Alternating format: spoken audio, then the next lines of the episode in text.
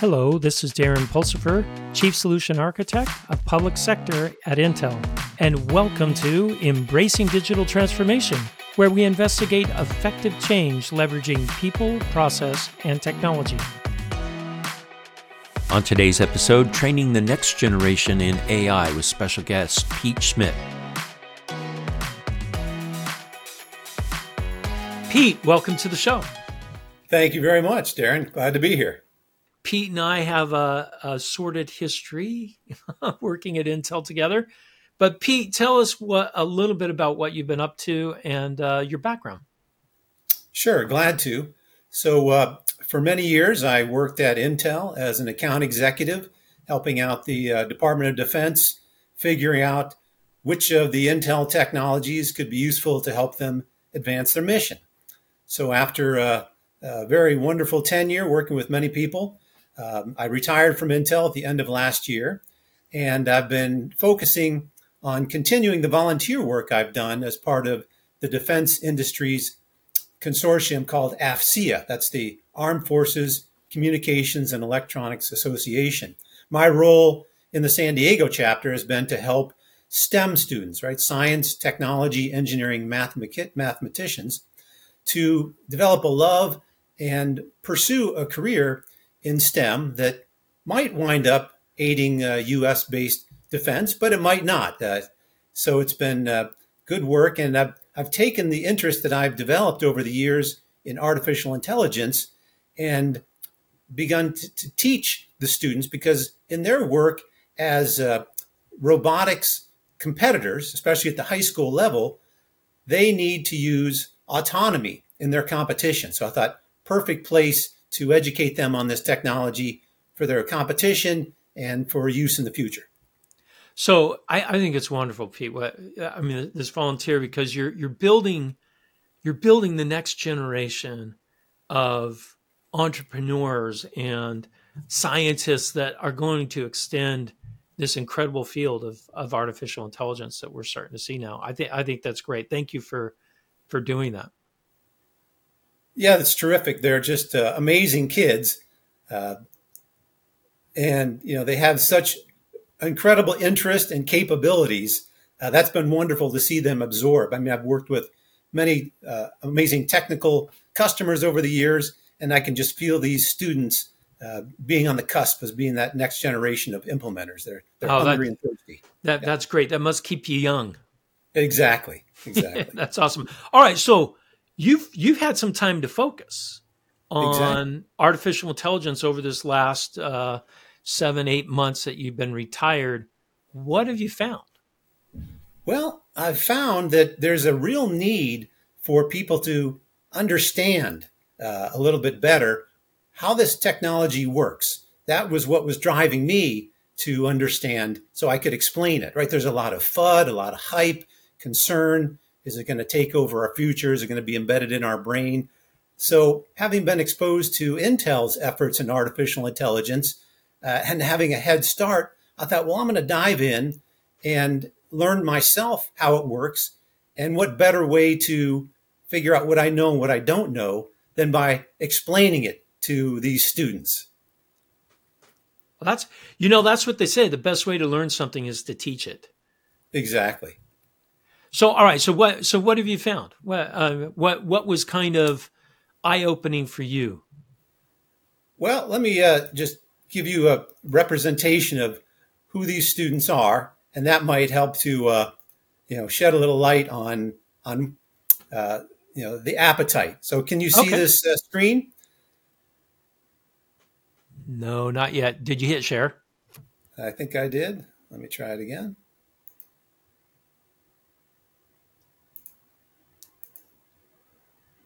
All right, now it's coming through. Okay. All right, there we go. All right. So this is a group of uh, high school students, uh, in this case from uh, San Diego High School. But this robot that they're standing in front of uh, operates uh, against a set of rules in a competition. And part of this is to use autonomy. And the autonomy portion, in this case, uses computer vision.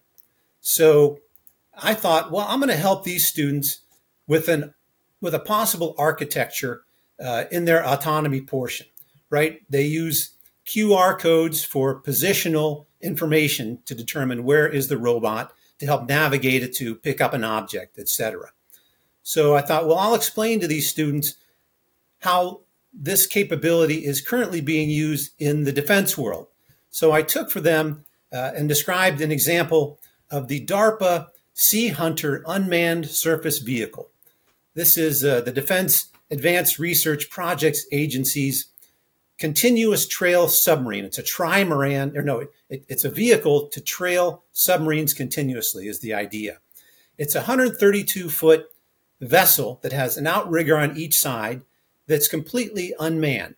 And it uses radar and cameras to implement its self piloting capability. It can go up to 10,000 nautical miles wow. and operate up to 21 knots. So when a camera is looking out from the bow of this device, of this vessel, it's very similar to the students' robotics and how they spot threats, uh, obstacles, things that they need to uh, investigate or, or steer away from is based on computer vision, based on artificial intelligence. So I took them through the idea that in artificial intelligence, you are gathering a lot of data, right? This could be structured data, it could be unstructured data, but it's all being used to make predictions using a model based on training data. And this capability, the concept of machine learning, has been around for a long time, but it's evolving so quickly that they have been born just at the right time in history to be able to ride this exponential increase in technology as it's coming together because there's a convergence of the latest capabilities of math, data, silicon, and programming. They're really unleashing all kinds of world changing possibilities. So, are, are you seeing that these um, high school students are they stepping up to it? Are they able to understand? Because this is really complex stuff, right? It really is. It, is is it still too complex for a high school student to grasp it? Or well, the neat the neat thing about these teams, Darren, is that they want to be very inclusive in gathering uh, team members of all capabilities. So, of course, you're going to have the programmers that can grasp and implement this technology, but you have mechanical engineers to design the system. You have marketing students to let folks know uh, about the capabilities of the team. You have operational folks to help uh, implement the logistics. So I'm finding that the uh, computer programming uh, students on the team are already well into this capability and very open to, uh, and passionate about how they can use this technology, especially the math portion. I thought that was particularly interesting to figure out. Gosh, I took a lot of linear algebra and calculus in college uh, for my engineering degree. How is that used? It turns out that in artificial intelligence, linear algebra and calculus are widely used because you need to use matrix multiplication, for instance, in the case of convolutional neural networks for computer vision to figure out and detect what is in the image that I'm detecting or, or seeing in my camera. So finally, we can tell our kids you're learning this because you're actually going to use it. How many times have you heard, I'm never going to use this? Yeah, all well, the time. The case.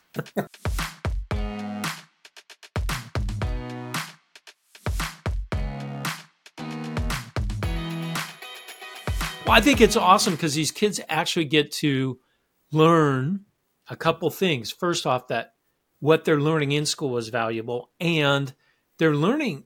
I mean, artificial intelligence they're they're standing on the shoulders of um, 50 60 years of research in this space that they they can just take for granted. Oh yeah it works fine. I i think it's wonderful for them to have that without having to go through all the pain and turmoil that um, the industry's already gone through.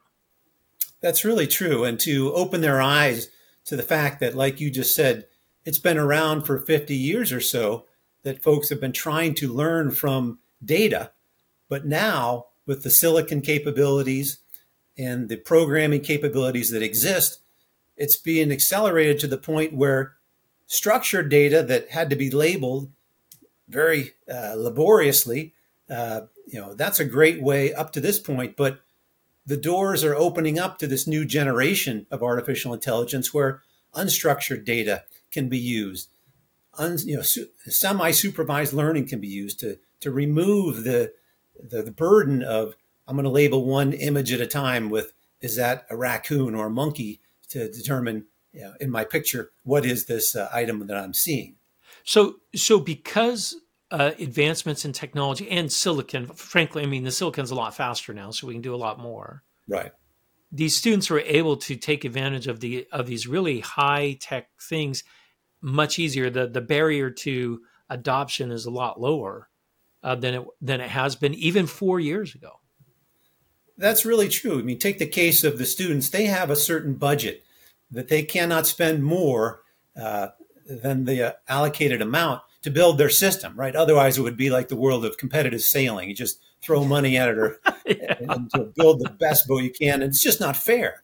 So the students have a budget where maybe they've got a couple hundred dollars to spend on the accelerators that they might use. It really forces them to learn the intricacies of AI to figure out right what really is the latency that I need to navigate autonomously uh, and get an accelerator uh, proportionally uh, priced, right? Or maybe use just the capabilities of the CPU to do that. So it's a well, it's a good I, real world exercise. Yeah, I like that because it's real world, right? We don't right. have unlimited right. budgets, um, even though we'd like to have unlimited budgets. We don't have them, um, and there are power constraints and size, right?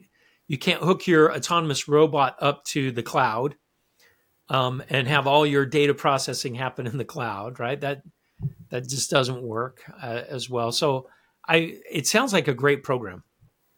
It's fantastic, and it really is a platform and an opportunity to open their eyes to okay, you've got this project you're working on, but as you pick your path in education and decide what do I want to do when I you know, graduate from college, what do I want to study to help get there, the types of questions that you can answer using AI and deep learning uh, are much broader, right? In other words, in the autonomy world, you might just be asking, know, what what is that object out there? Is it what I'm looking for? What should I do?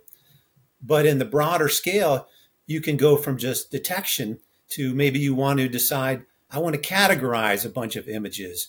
I might want to predict an outcome. Uh, maybe I want to make a recommendation based on the data that I'm seeing. Uh, maybe I want to generate new context, content. And these can be used in a variety of applications in healthcare, for instance. You can use it to maybe uh, detect cancer, assisting an oncologist with identifying uh, an object that maybe would be missed or should be uh, looked at more deeply. Or in the retail world, maybe you want to you know, target ads based on what a user has in their shopping cards correlated with what you have in inventory, correlated with the highest margin uh, product you want to present to them in, the, in their shopping uh, exercise. It it, so, it sounds like it's on um, AI is kind of unleashing a whole a whole myriad of new business cases, business use um, opportunities. Um, in, instead of it getting rid of jobs, it actually may create several several new ways of, of doing business. That's really true. And it's not just for the folks that are the developers, the scientists, or the engineers, because to answer these complex questions might take the insight or the perspective of a business person or a marketer or a data analyst. So the doors are opening for all kinds of uh, work roles uh, to use AI, not just the technical folks that can digest the nuts and bolts. So, so this brings up a, an interesting question around generative AI, because you re, you retired right when Gen AI just kind of blew up, November right. of 2023. No, we're in 2023 now. 2022, November of 2022, Gen AI, Open Open AI's ChatGPT came out and took the world by storm. What really have you What have you seen over the last six seven months? what has that done with the kids that you're teaching and in the industry as a whole? What, what's your perspective on that? Well, it's been fascinating because first I offer them a comparison between well what was being used before that. Convolutional neural networks were mimicking the functionality of the brain, right? They had multiple layers, they had perceptrons. All these layers and perceptrons were connected. Input was fed into this convolutional neural network. Weights are assigned, feedback was generated until you got the output that you had hoped for. You compare it to the input and calculate the loss, right? That's a neural network using labeled input. Now, the and that was great for image classification, object detection, maybe speech recognition, and that uses the uh, you know the, the mathematical uh, functionality of a matrix multiplication. Uh, a lot of pre-trained models exist out there, so folks are not starting from scratch. They can use transfer learning to take image recognition capability and decide, okay, I'm going to keep a couple layers and now change subsequent layers uh, to detect that particular item that I'm looking for that's different than what it was trained on. Right. But with transformers and uh, and, and generation and generative AI, uh, the real breakthrough was in finding patterns between elements mathematically uh, that exist over a long range. You've got a long stream of data coming in, but you want to draw information from this whole stream of data or this whole image. So you use positional encoding.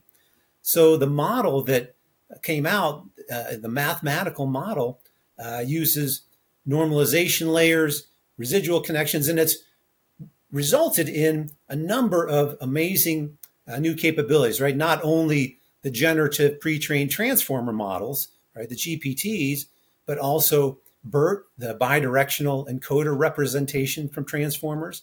There are vision transformers, the, the VIT is a model. And the one of the latest ones is called the Megatron Turing natural language generation. Now, the real interesting thing is that these models would not have been possible to train and use without the advent of the latest capabilities, right? It takes millions of dollars, billions of petaflops to, chain, to train these models that can now be used. And folks are wanting to use these capabilities for things like drug discovery. If we can predict the shape of a protein and its consequent functionality, we can accelerate the time to produce and personalize new medicines, for instance. It's just fantastic. So I it so it is a game changer. That's what I'm hearing. It absolutely is.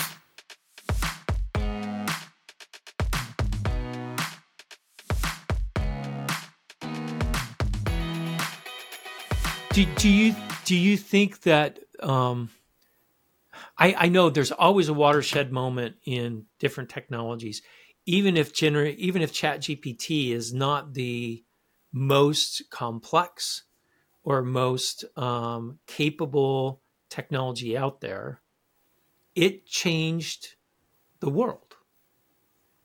Because now possibilities absolutely. Yeah yeah. people are now be... thinking beyond oh ai is doing object detection because that's what people were thinking ai was was good for. And and more people are interested which means more money is being dumped into it. How where do you see things? Put on your you know get your crystal ball out and talking to the students, the art of the possible. Where do you see things going um, in the next five years as far as AI and uh, the way it, it can change uh, education or or any industry? Well, I asked the students to take a look at, you know, I give them their first dose of, of business insight. This may be really cool. It might make a wonderful video game, but when you get out into the real world, you have to ask yourself does this offer the capability to make a company money or save a company money? And that, of course, as you can see, uh, the promise and the hype of this has driven up uh, valuations in the stock market. Folks expect that the future earnings of companies are going to increase because AI is going to improve their ability to reduce costs. Will it replace employees? I don't think so. I think it will make them more productive. It will free them to be more creative. will it allow companies to make more money? I think you're going to see a combination of companies that can either use the technology to improve their revenues and their income, or it will allow customers or companies to be born that will disrupt those companies. They will be born without the shackles of existing processes and infrastructure uh, and can use AI uh, to build new business models. So, examples of those business models could be in uh, in coding, right? I've got uh, students that write a lot of code. I asked them, how would it be if you could use AI to generate the first pass of your code, and then you could complete the code? Very interesting to them. I mentioned life sciences, uh, use in drug discovery or in chemistry. Uh, translation, boy, how about the language gaps that exist in cultures around the world? Real time translation is possible to use or possible to do with these large language models. Well, in, in, fact, I don't know if you know this, Pete. I, I have another podcast that does the weekly news in oh, digital oh, okay. transformation, and right. I produce it in six languages. Oh, boy. and I don't do translation. I have a generative AI do the translation, and I have native speakers in those countries review it and then read for me. Um, and before, when I looked at doing it, it was going to cost me substantial amount of money to do the translations. Now, um, literally, it takes an hour's worth of someone's time that's a native speaker to read through the script and read it. And it's it's one it, it it's it's opened up new doors. So I, I see exactly where you're going with that. Right.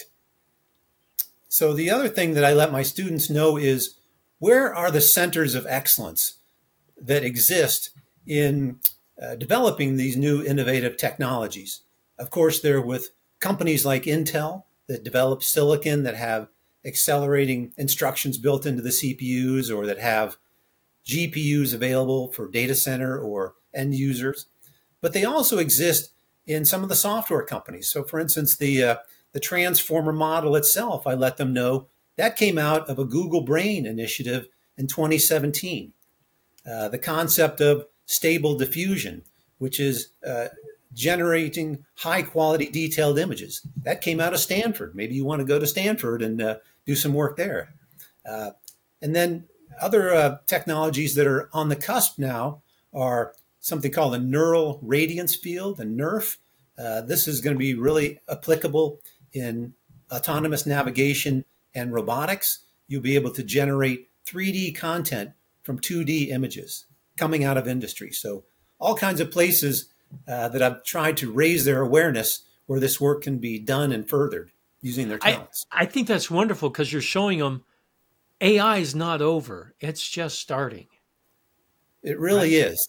And, and over the horizon, there's this concept that's being talked about called artificial general intelligence, right? Different than just artificial intelligence. But the general intelligence portion is the idea that down the road, you might be a part of developing or using something called a, a generalizable embodied agent. And this is an agent that can adapt to new conditions. It can handle high dimension or complicated data distributions using underlying technologies like neural operators to understand multiple domains, like perhaps you want to mix image and text and scientific all together. I think that's going to be on the next uh, wave of, of innovation. Um, very, very, uh, very disruptive. It, Absolutely.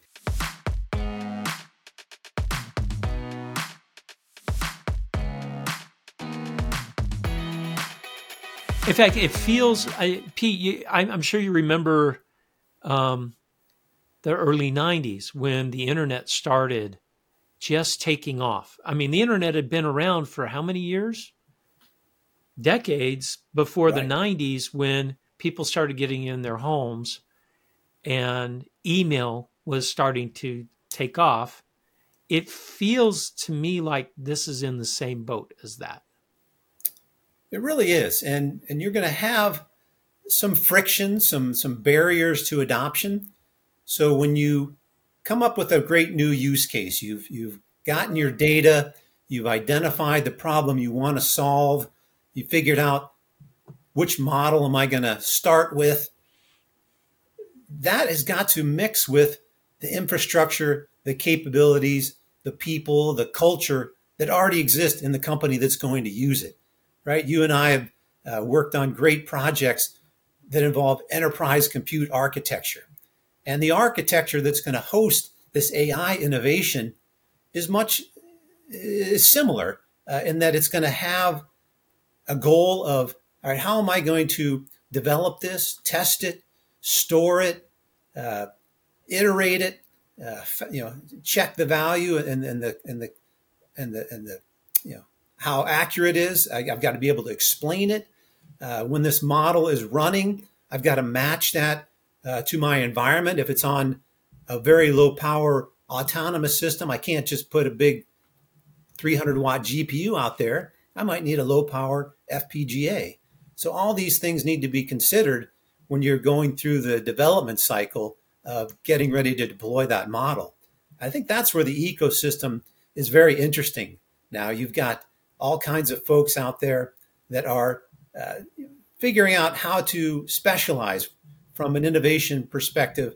Uh, am I going to be uh, a company that provides tools across the whole spectrum, like the cloud service providers? Right. Because these have to match with the infrastructure. So maybe you're going to piecemeal uh, your data analytics portion. Maybe you're going to piecemeal your experiment management portion to try and build and, and evolve this environment where these students, once they've been educated and trained, can go to work and be, be really productive in delivering these capabilities. Well, well, that that's another question I have um, is we need to we need to in the industry make sure that we have the environment so the new workers that are coming in can hop on to these new technologies, can be innovative, that we don't I love I love the word when you said earlier shackle them down with old processes and old ways of thinking. We need to unleash the, the power of, of, of these new um, engineers, business leaders, marketing uh, people uh, to to think outside of the traditional boxes that we that we've been dealing with for for so long. That really is true, and I think that's why you've seen the rise to prominence of some of these companies, like like a Snowflake, for instance. This is going to be a specialized capability and product to be able to manage your data. Uh, maybe a, a Tecton or HopsWorks, for instance, uh, enables you to do feature management in your development pipeline. Uh, your operations, as you and I have worked together before on Databricks, but has a whole lot of other company there like Heavy AI or DataRobot. Maybe you want to have a tool to label your data. You might use something like Labelbox or Scale or Appen. All kinds of uh, technologies exist out there that have to be put together to fit with your environment, your capabilities, and the objective that you're trying to accomplish. So it, it sounds to me like we're not being replaced at all. There's a lot of work to be done still. I think that's the you know the onus is on us, Darren, to figure out ways to enable our our students, our customers, to really solve these hard problems, whether it's in robotics or video analytics, healthcare, uh, public sector, and public safety, media, entertainment, genomics, uh, autonomous vehicles, uh, or internet services all offer terrific opportunities to solve amazing problems. It's really a, an exciting time going forward. I, I, I, think so too. Very, very excited. I'm not scared at all. Um, I'm excited. Um, but Absolutely. I also know this you, you, you either evolve or die. Um, and so I, I'm trying to educate everyone jump onto this bandwagon because this is going fast. So uh, exciting stuff. Pete, thanks for coming on the show. Um, I love the perspective of the next generation of um, of leaders that you're training up. Thank you for obviously helping helping the industry as a whole with that. My pleasure, Darren. Thank you for having me on the show.